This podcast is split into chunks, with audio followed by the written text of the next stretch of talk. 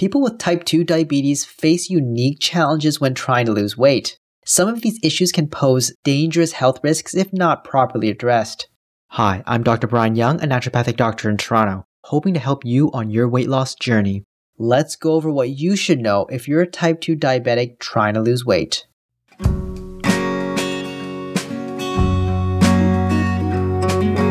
1. Mind your medication. Depending on what stage and how long you've been diabetic for, you may be taking a number of different types of diabetes medication.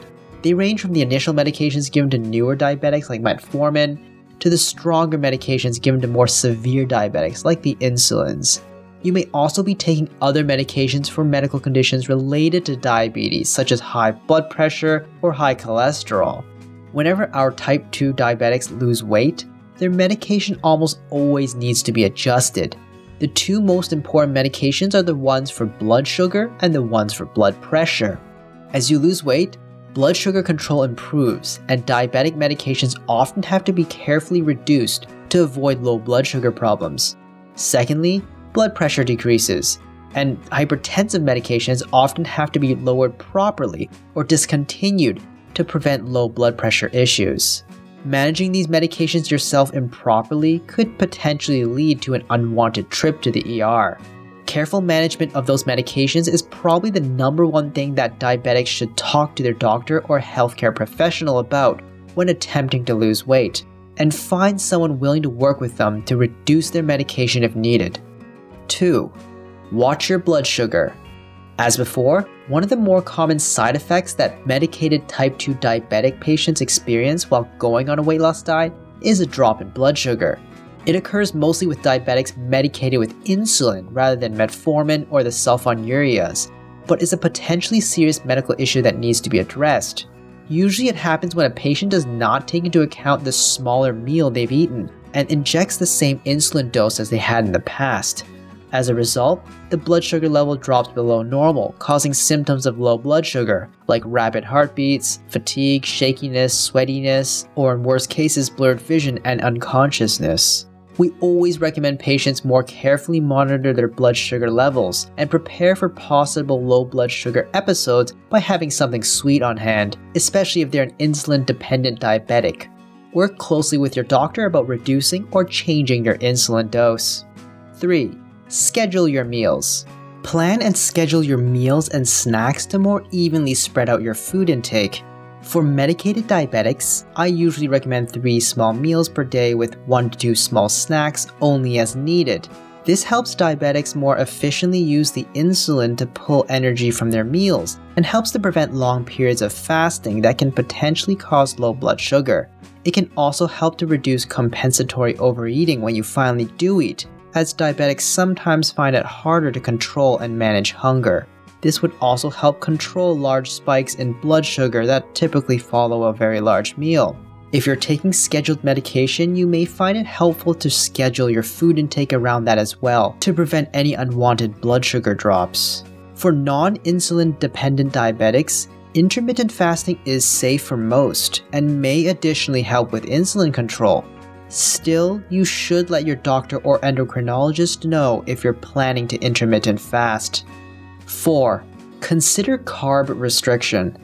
Almost every dietary protocol we use with diabetics involves some sort of carbohydrate restriction. Numerous studies have highlighted the effectiveness of low carbohydrate diets in diabetics for losing weight and controlling blood sugar.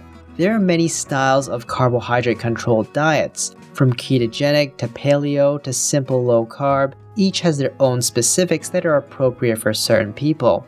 The amount of carbohydrate you should restrict depends highly on your situation. If you're a diabetic taking insulin, you'll have to be much more cautious about carb restriction. Keep in mind that low carbohydrate diets may not be appropriate for all diabetics, so you'll need to talk to your doctor about it first. 5. Consider additional support. Diabetes is a complicated disease and that has far reaching damaging effects on the body, from the nervous system to the cardiovascular system to the immune system, to name a few. For long-time diabetics who experience comorbidities related to diabetes, such as hypertension, neuropathies, or kidney damage, I strongly recommend seeking help or therapy for those issues as well.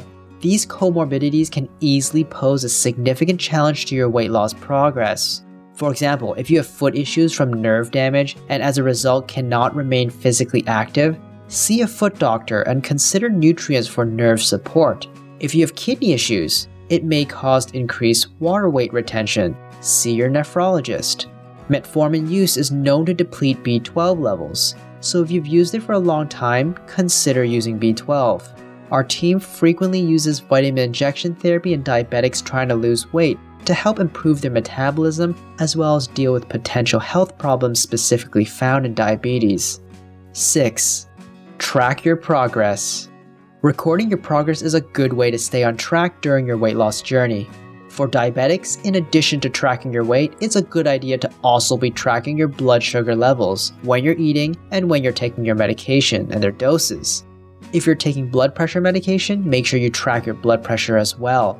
This makes it easier for you and your doctor to modify medication doses and deal with any medical issues while you lose weight. So, in summary, if you're a diabetic, weight loss has some additional challenges, and it will be in your best interest to work with a healthcare professional if you plan to lose weight. You'll have to carefully track more than just your weight and avoid neglecting other health issues related to diabetes. As before, I'm Dr. Brian Young, bringing you weight loss info on this podcast. If you found this short podcast helpful, please consider following and subscribing to our podcast and share it with someone you know can use the help.